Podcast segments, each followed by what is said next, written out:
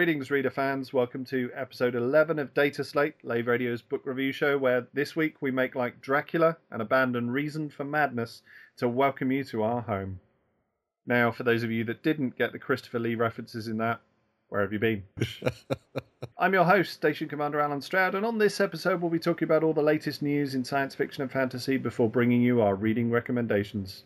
And joining me is my regular satellite, Gandalf and Van Helsing, John Richardson. Hello.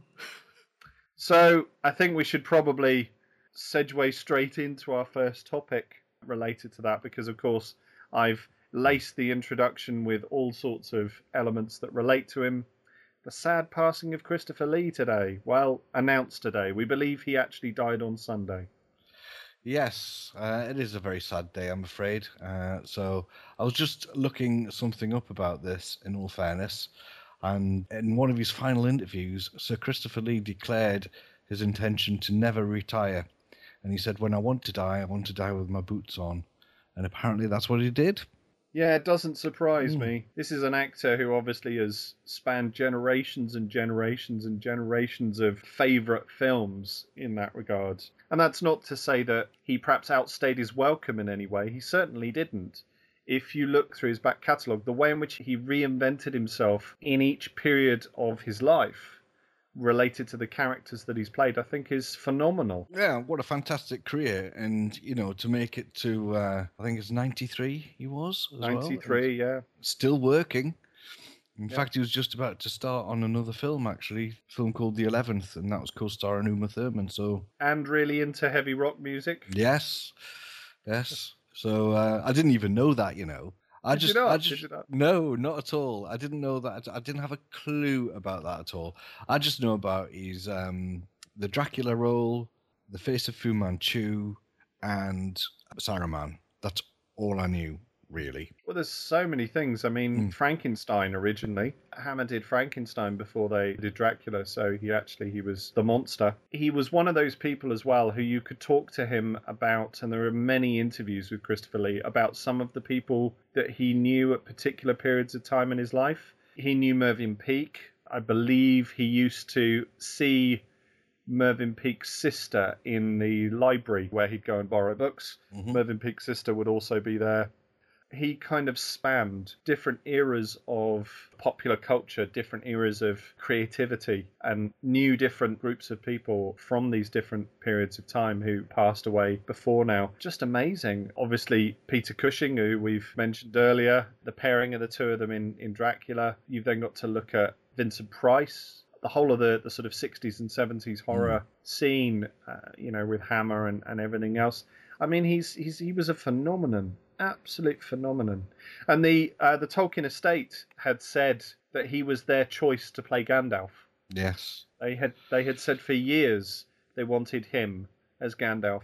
And of course, then when Peter Jackson obviously cast the film, you know, he cast him as Saruman. I I, I think excellent choice. I think he, yeah, you know, he was amazing. Brilliant you know, Saruman. Ab- yeah, absolutely amazing. But just interesting that he'd been associated and always you know, been a fan, as it were, of, of the material and everything else stands testimony to, you know, how involved, how passionate, you know, he is about genre fiction. Mm, yeah.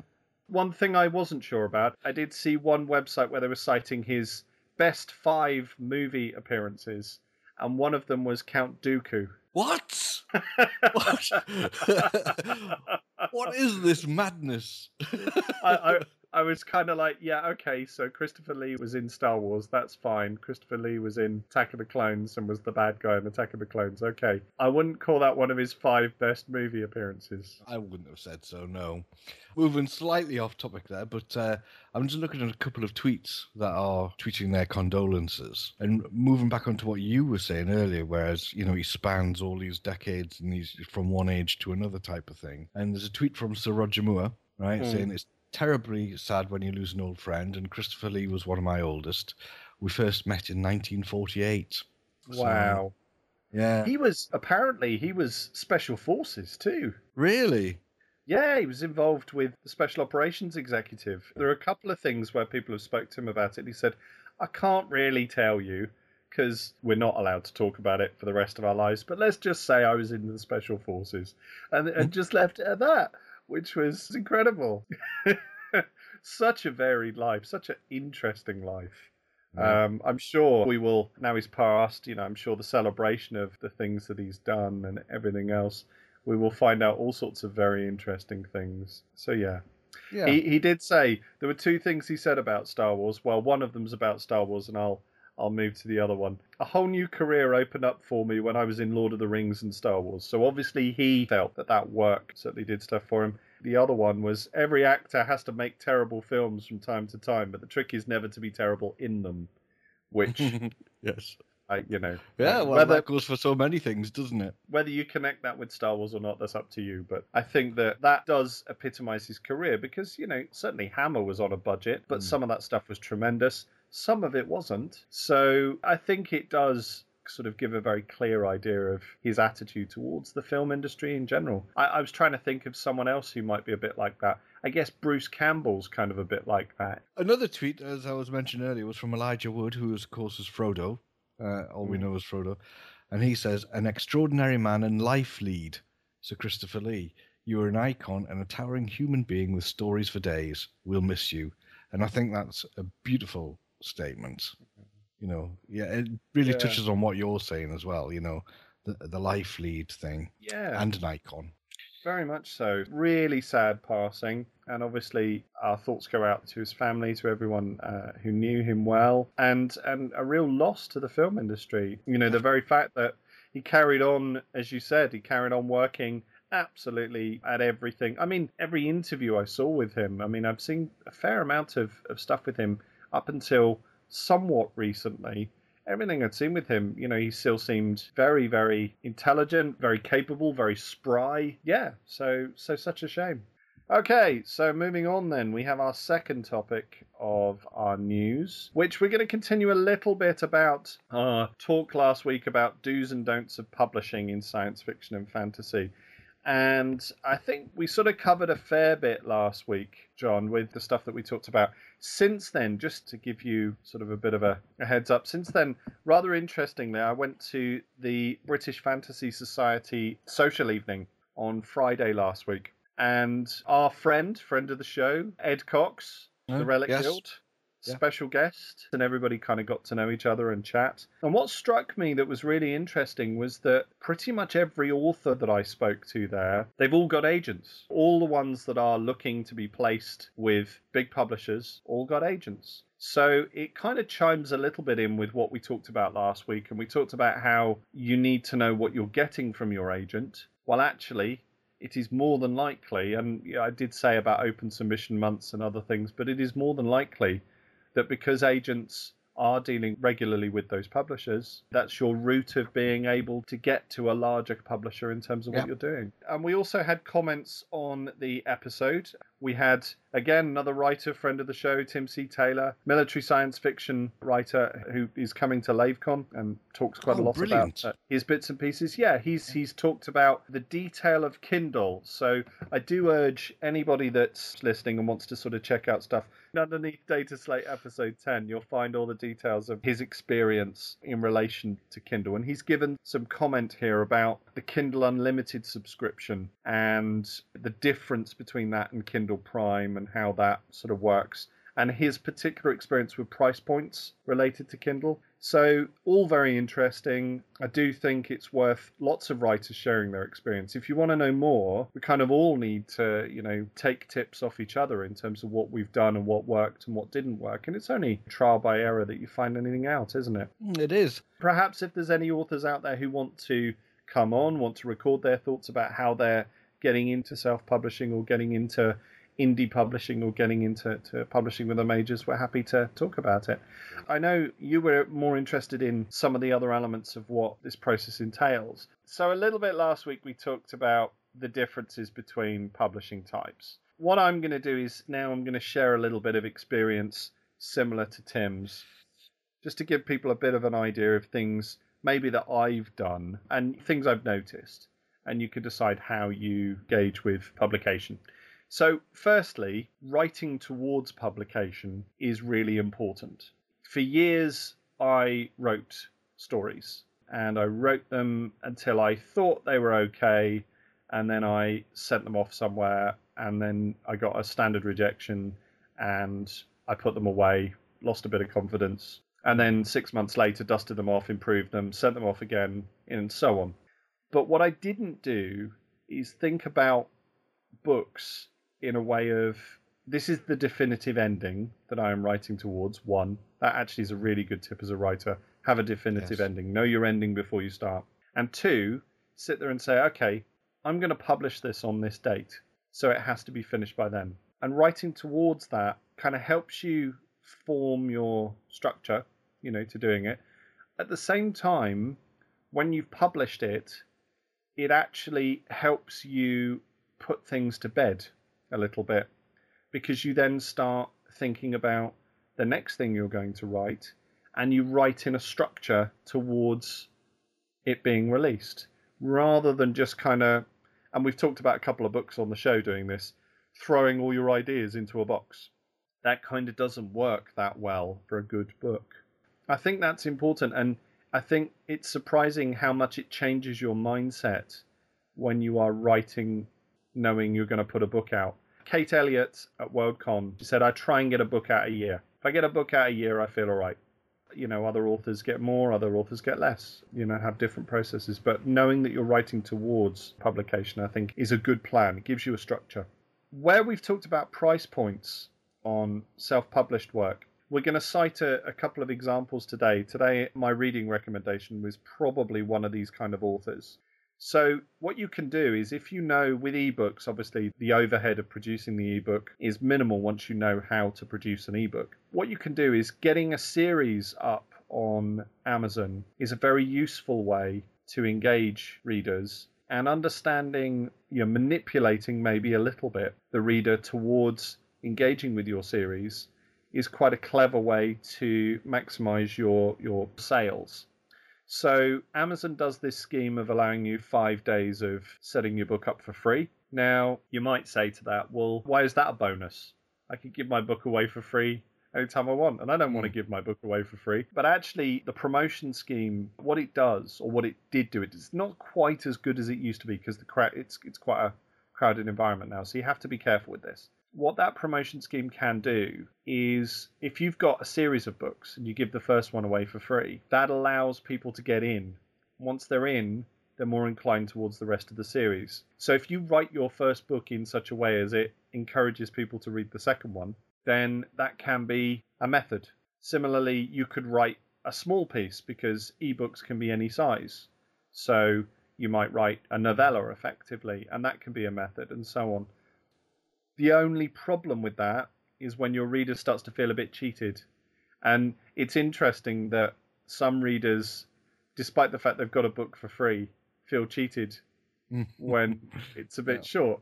I like to think of it as if I was writing a book, for instance, not mm. that I have, right? But if I was writing a book and someone was reading my book I would like to be thinking of them as investing their time in my book. So even if they got it for free, they're still investing their time in the reading of my book. Yeah. Yeah. So whilst I'm not getting anything for it in terms of uh, money or anything like that, they are paying a price for it in terms of how long it takes them to read it.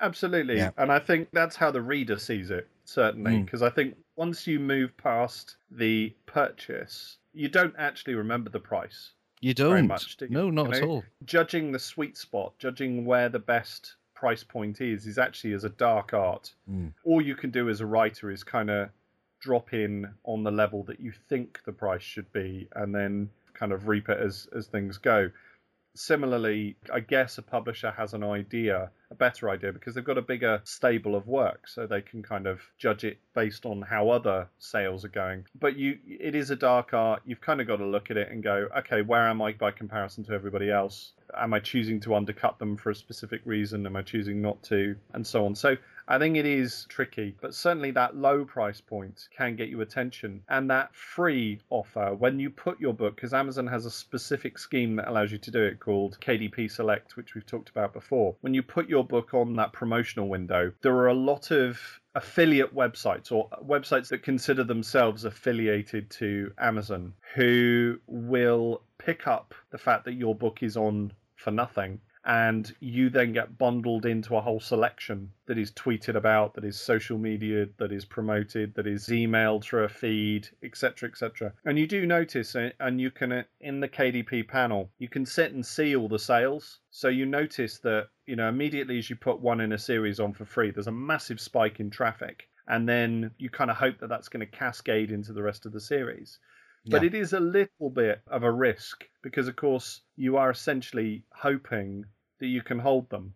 But then, you know, I guess otherwise they're just not going to read it. I'm just reading Tim Taylor's comment actually.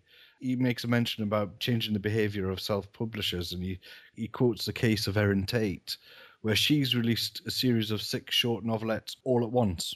So the piece you were talking about, about grabbing people's attention, you know, by releasing the one and then maybe sometime later releasing the second one or the third one, she's gone all out and released all six and then a bumper edition containing all all of the novelettes as a separate release, which I think is a really clever way of doing it. Yeah, actually, that's very similar to what I did. Yeah. What I did is with Wissamere, I released Sword of Wissamere and Dragon of Wissamere on mm. the same day, and right. Sword of Wissamere went into the promotional scheme. It did for a long time. I've I've left it for a while now. I'm planning on on sort of revisiting.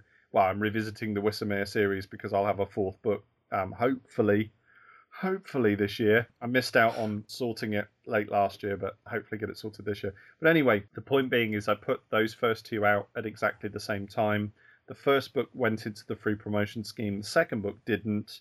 So the idea was to immediately try and kickstart an audience towards, you know, the series. Now, it does work. It worked a lot better probably around 2009 and 2010 when ebook was a fairly you know, less crowded market. So you were seeing 20,000, 30,000, 40,000 sales in particular areas because people populated the genres, but there wasn't a lot of choice in those genres, if you see what I mean. Yeah. And so you maybe had like four free books, so everyone would download all four uh, in a particular genre, and you might like one, so that person would benefit, and so on.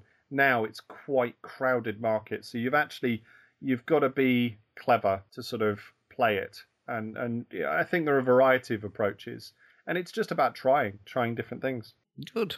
Okay, so I think that probably covers us for part two of our discussion on publishing. We'll come back to that. You know, we're happy to revisit it when we have new news, when we have more things that people want us to talk about. Uh, and we're going to move on from publishing to publisher. So here we have this week's latest news, and this was kind of big news earlier in the week, specifically before you know, the, the passing of Christopher Lee. We thought this was going to be our, our sort of big news, but um, it's slightly slightly less. So this week we've had the Nebula Award winners, which is is great, and what we've seen in the Nebulas is we've seen a similar trend from what we had in the Hugos and the Nebulas last year. So there is a trend towards female writers which is nice. There yes. is a trend towards progressive fiction, which is nice, and the lists have, have come out. We've got you know good selection and everything else. Now, what then happened almost similarly or at the same time is we had quite an odd statement coming out from Tor. So from Tor.com, and this is the fantasy and science fiction imprint for Palgrave Macmillan, and uh, essentially is run by Tom Doherty what happened some weeks back when somebody on Facebook asked Irene Gallo, who is a member of Tor's staff team, senior member of Tor's staff team, she was asked, What are the sad puppies and the rabid puppies? And she replied with quite a strong statement related to what they are. Now, this was on her own personal Facebook page. This was not on Tor's website or anything else. And this is what she said. They are two extreme right wing neo Nazi groups called the Sad Puppies and Rabid Puppies, respectively. They are calling for the end of social justice in science fiction and fantasy. They are unrepentantly racist, misogynist, and homophobic. A noisy few, but they've been able to gather some Gamergate folks around them and elect a slate of bad to reprehensible works on this year's Hugo ballot. So that was her statement. Vox Day then, on the 6th of June, tweeted a basically taken a screen grab of this and tweeted it with two hashtags in hashtag sad puppies and hashtag Gamergate, which then caused all sorts of shenanigans and resulted on the 8th of June, two days after the tweet, with Tor making an almost unprecedented statement disavowing themselves from those comments. Well, disavowing themselves in terms of trying to reiterate that the comments were made by a, a, a person and it was their personal opinion and didn't reflect the opinion of Tor as an entity. Well, mm. that kind of that's the start of the statement. Yes. Yeah. And then it goes on down to suggest that essentially there is a bit of public dressing down, as it were. So the last paragraph of the statement, you've you've nicely paraphrased the first bit, so I'm not going to read all of it to everybody here. If you do want to find it, we will link the statement when the Data Slate episode goes live. So we will we will link the statement up on the Lave Radio page for you to have a look at. And it goes through and it talks about, you know, all the, the different authors and the diversity of publication at Tor and so on. But the last paragraph Tor employees, including Miss Gallo, have been reminded that they are required to clarify when they are speaking for Tor and when they are speaking for themselves. We apologize for any confusion Miss Gallo's comments may have caused. Let me reiterate the views expressed by Miss Gallo are not those of Tor as an organization, and they are not my own views. Rest assured, Tor remains committed to bringing readers the finest in science fiction on a broad range of topics from a broad range of authors. Thoughts? Well, I think that comment that they made, they've made there is absolutely fine. In all fairness, you would want to clarify that a comment that someone in your organisation has made is meant is a personal comment. I don't see any issue with that. It's the same as information security in any organisation, really, and uh, marketing and corporate governance and all that sort of stuff. People are not meant to be speaking. They've got to make it clear that they are speaking on behalf of themselves or when they are speaking and they are wanting to be on part of the entity, they need to state so. So that's absolutely fine. Hmm. Uh, you see, I'm not so convinced. I think that the problem here is that related to the idea of personal commentary and public commentary, and also Tor's decision to make that statement public.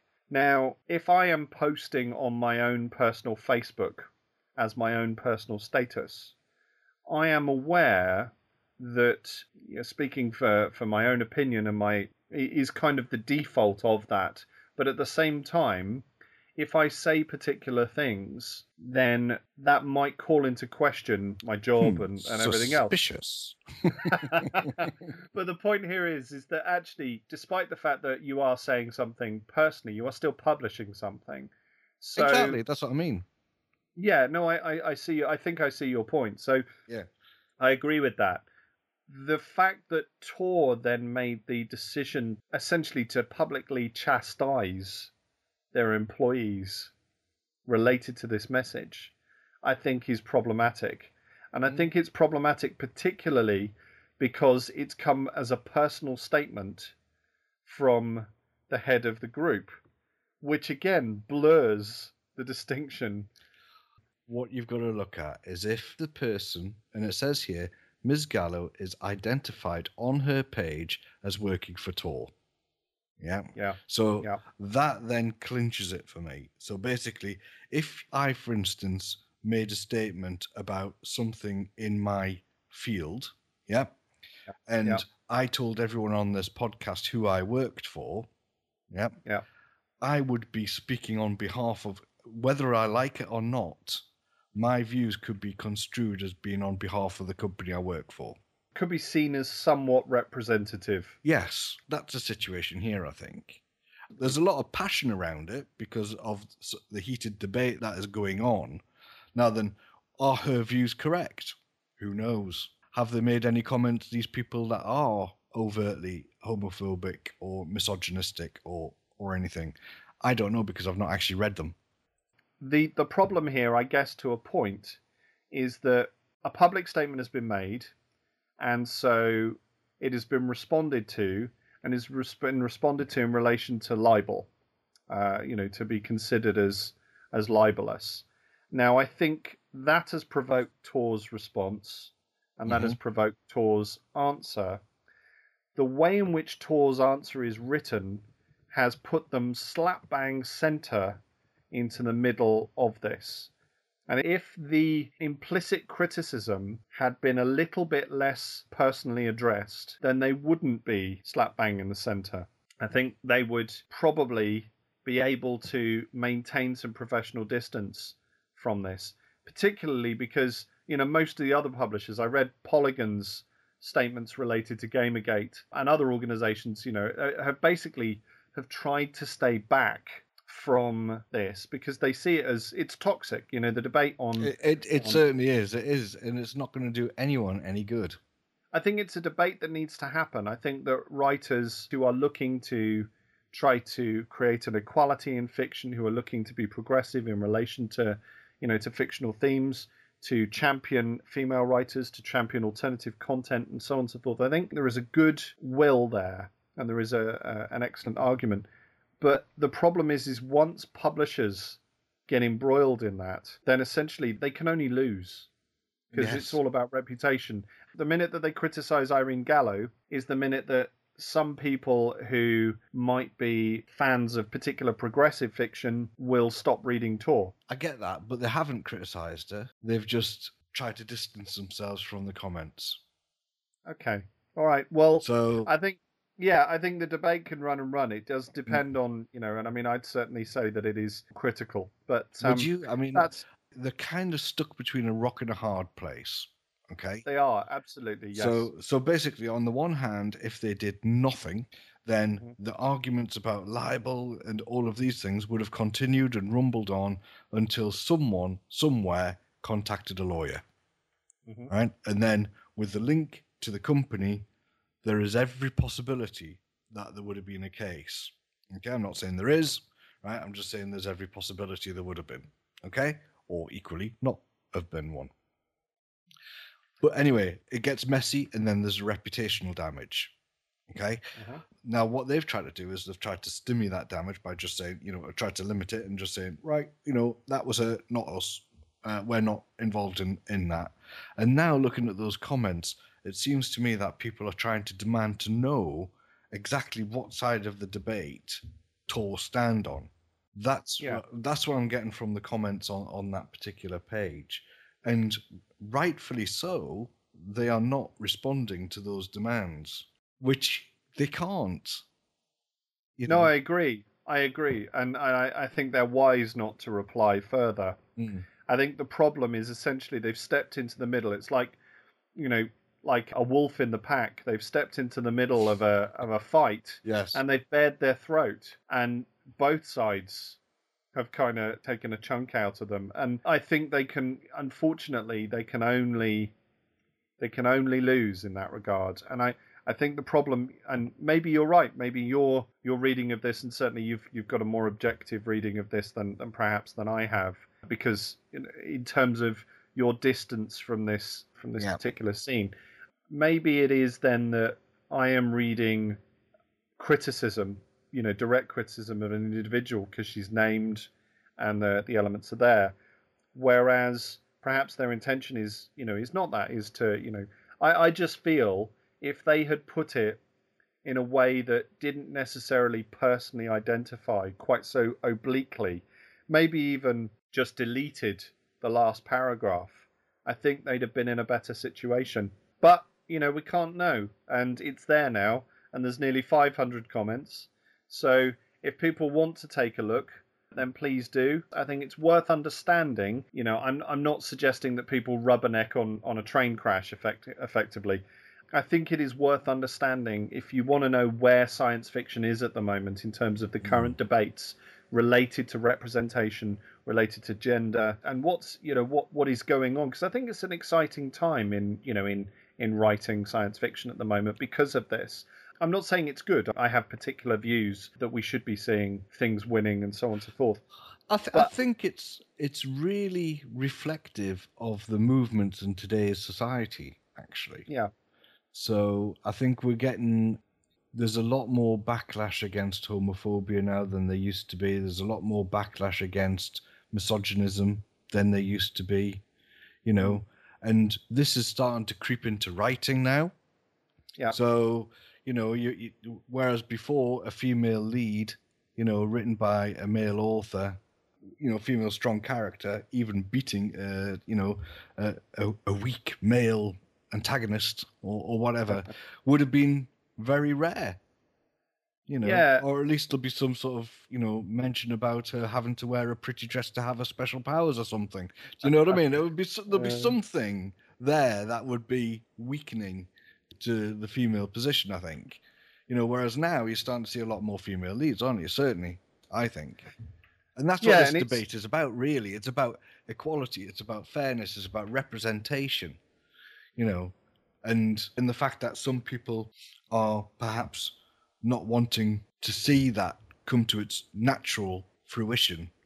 And some people are accusing people of being too biased, and some people are not saying people aren't biased enough, and da, da, da, and, and that's why we're having the argument, isn't it?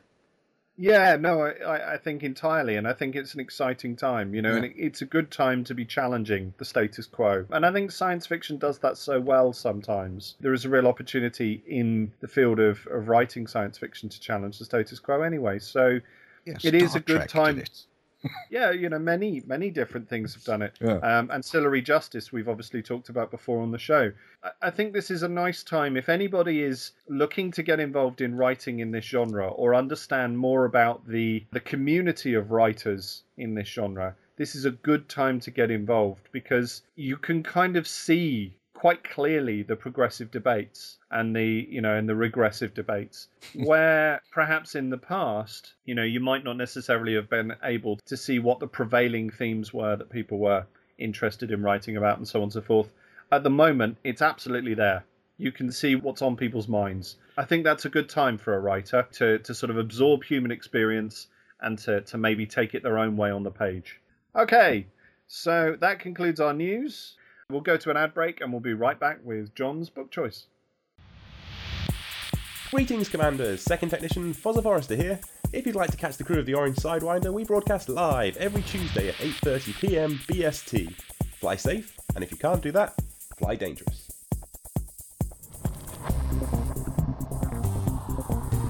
Is your life like this? Is your life like this? Take that, evil pirate scum! Pew pew pew pew pew!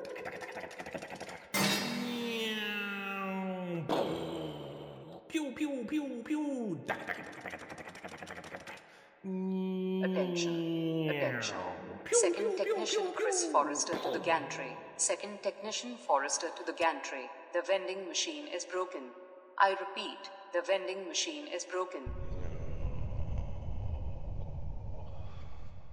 It could be like this. Drive charging.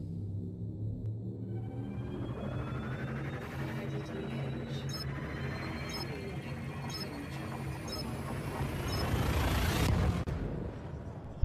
My God, it's stuff.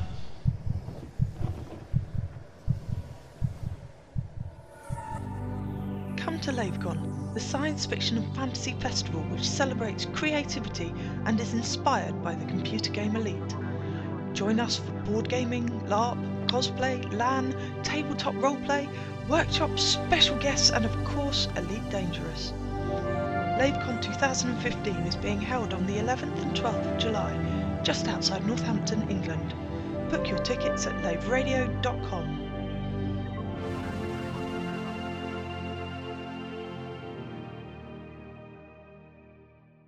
Okay, and we're back. So, John, what have you got for us this week? What have you found? Right. Well, I have been reading one of the Discoveries of Arthur Gray books. Now, these are a series of books uh, ostensibly written for children. So, it's a children's series of fantasy books, and they are by V.K. Finish. And when I first started to read this particular book, I was immediately impressed with the writing style. It drew me straight in, and I didn't really realize how quickly I'd been drawn in until around about halfway through the book, which was really good. It was it was you know I wasn't page turning, I was on my e-reader, but you know I was literally flicking through the pages, reading and reading and reading. So I liked it. But anyway, a little bit about the book. 11 year old Arthur Gray has always wanted to be a hero, and a day has not ended right if he hasn't dug for treasure, plotted to stop thieving magicians, or written clues in his trusty notebook. But the real excitement begins when he's sucked through a transporting doorway and makes an amazing discovery an entire society that investigates the truth behind all the legends and myths we've always thought were just stories. Now, Arthur is launched into an adventure that takes him all the way to the mountains and jungles of Peru in search of a mysterious dragon bird and the fabulous secrets it guards. The problem is, someone else is after it too. Arthur's chance to be a hero has finally come, but first he has to convince others of the truth before it's too late. I didn't read that one. That's book one.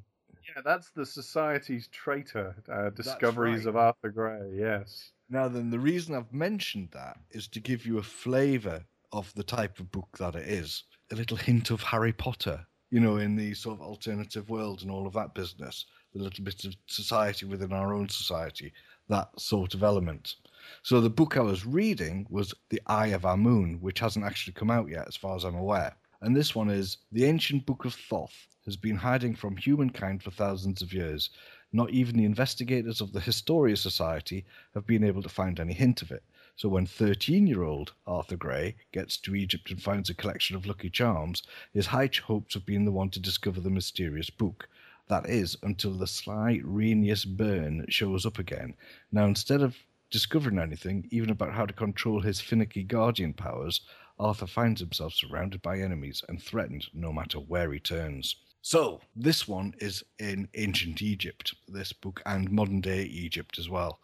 And like I say, real page turner. It's the third book in the series. Obviously, the author has progressed the character on a bit. He's certainly aged by about four years, but it's really enjoyable. You've got a nice Oh. group of characters. You've got your nerdy people. You've got the prettiest girl in the class. You've got the steady and reliable character that Arthur always looks up to.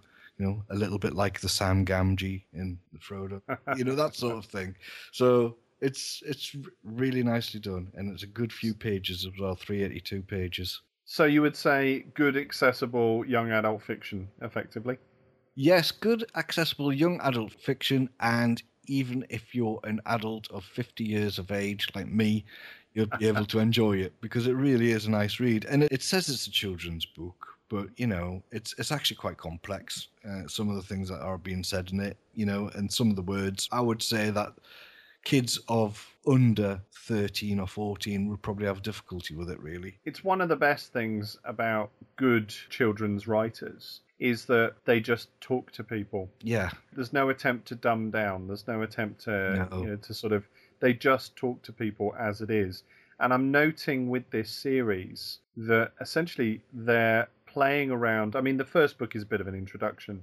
Yeah. Certainly, what you've said about the third book and the second book, The Minotaur Riddle, what the writer is doing is playing around with quite prevailing mythic themes, things that we can plug into, things that a child may know, that an adult may know a little bit about, and then developing them in their own direction Yes. which is a nice way of using myth and reinventing myth. Now, I know in the past I've talked a little bit about how I'm not so keen on reinvention of myth that gets rid of some of the consequences of it, but at the same time, using themes that people are curious about to introduce them to a series and a story can also encourage them to go and find out more about the existing mythology if you treat the myth correctly. And I think that's what this will do as well. I mean, I, I found I know my daughter; she absolutely loves ancient Egypt and the pharaohs and things like this. So as soon as I finish this book, it's, I'm gonna give her a try on it and see what she thinks, and it'll certainly spark her interest. I think. Yeah, so you know the Book of Thoth immediately evoking all of that, evoking the sort of Egyptian tradition. I'm sure the book is soaked with sort of Egyptian ideas. Oh, I yeah. would guess. There's And- tons of it. You you really are there.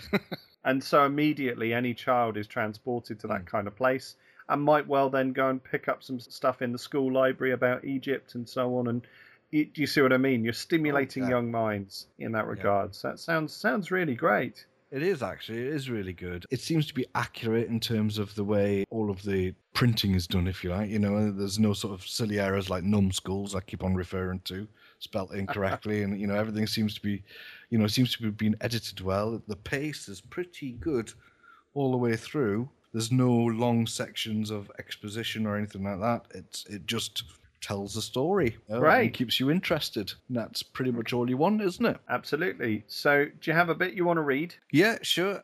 It was true. A fire could make a story come alive. Arthur had watched it happen before. He sat still until Gamble dragged a chair next to the little fire. Then he looked expectantly at the old man. I'm going to tell you about one of the most powerful objects ever made.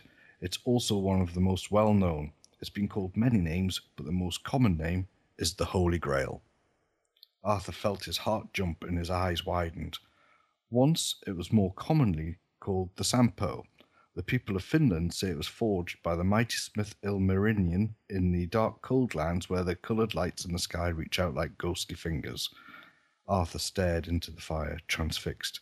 Was he imagining it, or did the flames just curl up like grasping fingers? Some say the Sampo could change shape and size. It could be small enough to drink from, or it could be large enough to hold a full grown warrior. Ilmarinen knew how words worked. He knew their meanings and that they could obey him when he used them truly. So he used his words and he flung his hammer and he worked his bellows, mixing and moulding liquid gold to create the Sampo. The flames of the fire swayed and reached, flickering orange, yellow, and blue, and Arthur thought he could make out a figure in them, could see a muscled arm swinging a hammer, and feel the heat of the sparks that flew from the metal cauldron it created.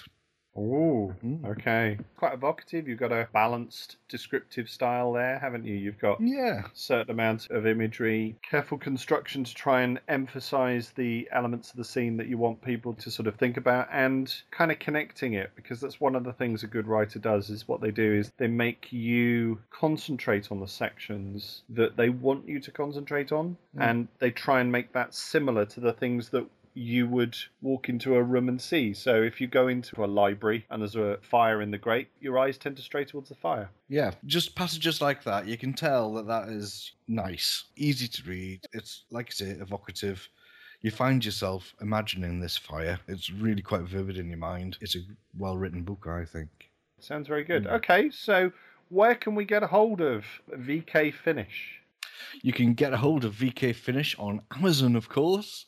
So you want to be looking for the Discoveries of Arthur Gray, which is the name of the collection, and the first book in the series is available on, on Amazon at one ninety nine for the Kindle edition, and the other editions are paperback at eight ninety six and hardcover at eighteen ninety nine. Okay. And this one should be coming out shortly, but I don't know when. Right, so essentially then you've got the first two books on Amazon. That's right. That's isn't it? right, 'Cause yeah. You've got the second book is there as well, and this is the, the third book in the series. It is, yeah. Okay, so that's The Eye of a Moon by VK Finish, and we're going to head to an advert break. We'll be right back, and we'll go into my book choice. Natural remedies have always been some of the galaxy's finest, so when we discovered a wholly natural way of slimming down and reducing your appetite, we had to share it with everyone. Harnessing the amazing powers of our native parasitic life, we've solved an age old problem. Vegas Slimweed has been used by settlers of the region for decades with undeniable results and significant health benefits. If you think that Vegas Slimweed could be the solution you're looking for, speak to your doctor today. Traveling with Vegas Slimweed ingested may constitute smuggling. Please check before your journey and declare yourself at customs for an internal search. Failure to digest does not constitute grounds for reimbursement. Side effects may include, but are not limited to, increased blood pressure and heart rate, insomnia, nervousness, blurred vision, restlessness or headache. Some forms of parasite may cause stomach side effects like constipation, dry mouth, nausea, or vomiting. A small sample of patients exhibit full body paralysis, catatonic state, and internal hemorrhaging. Parasite must be purged before pupation, else death will occur. Space can be lonely. But sometimes that's just what you want. Choose your holiday, the gas giants of Alioth. Partying the night away in Yorkville on Aquada. Or even go back and find your ancestors on Earth. The Rockforth Corporation makes your holiday special. And will let nothing disturb you.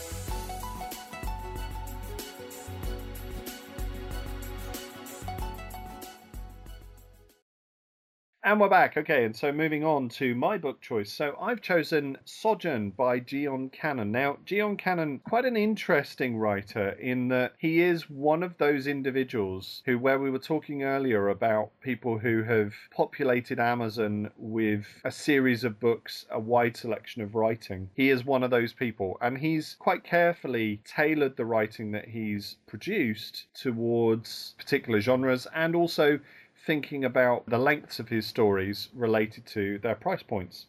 Now, Geonn Cannon has written official Stargate SG1 fiction. He's written some Stargate Atlantis fiction. He's also then done some of his own sort of detective series, paranormal detective series stuff. So we've got the Ridley Parra season, the Ridley Parra books, and there are then some other series as well. So if you you look him up, you find all sorts of stuff. But Sojourn, very specifically, is it's essentially it's a science fiction horror. So shall I read you the blurb? Oh, yes, please. Okay. The first time humanity faced the scourge of harvestmen, they were forced to take heinous methods to stop their spread across civilized space. Now the harvestmen are back, and the crew of one vessel has to decide what they're willing to sacrifice in order to exterminate the menace once and for all. Blood and bone and muscle and stone, the harvestman eats you when you're alone. Skin and teeth and hair and eyeball, the harvestman eats you, eats you all. The crew of the peaceful sea vessel, powerless, have just completed a mission to retrieve an alien cleric from a world on the verge of cataclysm. The mission goes off without a hitch, and the ship is heading home when they come across a derelict sister ship adrift in the middle of nowhere. A team is dispatched to see what happened to the missing crew, but instead find themselves face to face with a new swarm of their merciless foe.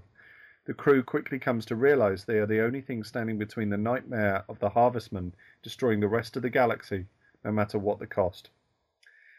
So yeah, so there you go there's some good and bad in that blurb. yes. The opening sentence having two grammatical errors in it doesn't sell the book particularly well. I think basically you should have a little competition on the comment section of Data Slate and ask people to point out what they are. well, we will see if anybody does yeah. does pick them out. The poetry element I really like that hmm. because mm. as you start to experience what the harvestmen are and you start to find out about them in the story, there's a real attempt to create a myth around these creatures. We get the sense everyone's terrified of them, and there's possibly a little too much explanation of what they did before, but it's good. And it certainly, as you get into the book, you really, really feel that they are a significant threat, and you start to think, how on earth are they going to solve this? Unfortunately, I think the solve is a bit easy. Okay. But hey ho. I just want to make a comment on the poetry piece as well. Okay. Because yeah. I do actually really enjoy books that make that effort to create the myth piece, as you've pointed out. But I also hate it when it becomes too much or too much part of the book.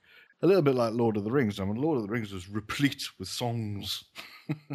if if yeah, you recall, wasn't it? Sure, so... sure. I don't think it's necessarily the song element. Don't worry, there's not too many little songs little poems. I think it's the fact that where you're trying to project the fear of a of a thing, where you're trying to suggest that they are embedded in a culture. So if you relate that perhaps to your book choice this evening, yeah, you have a writer who is using things that we already understand and hanging their story along with Alongside that. It, yeah. Yeah, and kind of tweaking it to fit. Now here, you know, you have a, a writer who is essentially who is taking a theme that is fairly prevalent. You can quite clearly get the influence of aliens. You get that sense of being in space, the claustrophobia. I think it comes across a bit on the cover, doesn't it, really? It um, does, yes. It's almost like the only thing that's missing is a Nostromo. This is a theme that's prevalent because we know Alien, we know the Genestealers, Well, you know, some of us do that play Warhammer. And this kind of has a little bit of both of those ideas. And I, I think, obviously, the Genestealers influenced by aliens, and this subsequently influenced by, by those as, as mm. things go. So you do, you have that direct connection from those elements but there's also there's a little bit of his own spin to what's there specifically what struck me was the way in which he's made use of sections at the beginning of chapters and at the end of chapters to try and project depth in terms of the situation the context the environment. So you have things like newspaper reports excerpts from books. If you've not read books like that maybe a little bit like how the Hitchhiker's Guide to the Galaxy has that little bit of stuff to explain. Yes. Do you see what I mean? Oh yeah, definitely. I I, I do So- quite like that. As long as it's done uh, right, it's it's good, isn't it? So yeah, so he's got a little bit of that. Now I did a little bit of that in Lave Revolution. Mhm. The only thing I would say is that one or two of the themes are telegraphed in those excerpts. So you kind of know, you start to get used to, oh, okay, this chapter we're going to have some of that then, which is a little bit of a shame, bit too telegraphed. And also, sometimes they run counter to the tone of the story. So you might have quite a light-hearted little excerpt, and the story is actually quite dark at that point. Now, as well, I get the sense that when he's working on things like Stargate, then he has to be fairly restrained in terms of some of his content. In his own series, he's totally not. you know, he's devising a culture and, and trying to portray a culture that is sexually comfortable with itself, essentially, in that regard, and perhaps sexually more comfortable with itself than modern culture is. And that might be seen as being slightly salacious. There are one or two places where you kind of go, Really? Is this needed? Do we actually have to have this? Are you finding I- parts of it gratuitous? Well, I, I'm not being a prude about this, okay? So I totally don't mind sexual content in books. My issue is when it doesn't actually form part of the plot. Okay. When it feels like it's kind of. And there is a moment fairly late on, not spoiling it, but there's a moment fairly late on when doom and gloom starts to happen. And prior to the utter doom and gloom moment, people start shedding clothes because they believe they have nothing else To to, do. you know uh, i could die tomorrow. You know that kind Oh, of oh, moment? yeah. and it kind of it's a bit cheesy. Doesn't quite sell. So i kind of felt that it was a little bit overdone in that regard. But the pages go through. He's a very competent writer. He's obviously got his style down to a, an economy. It's not going to set the world on fire in terms of the way in which the prose is put together but it's very competently executed. It's a really good episodic gritty quick pacey book some of the technology, the use of some of the technology, he's gone for a fairly modern approach rather than projecting any kind of future stuff to it.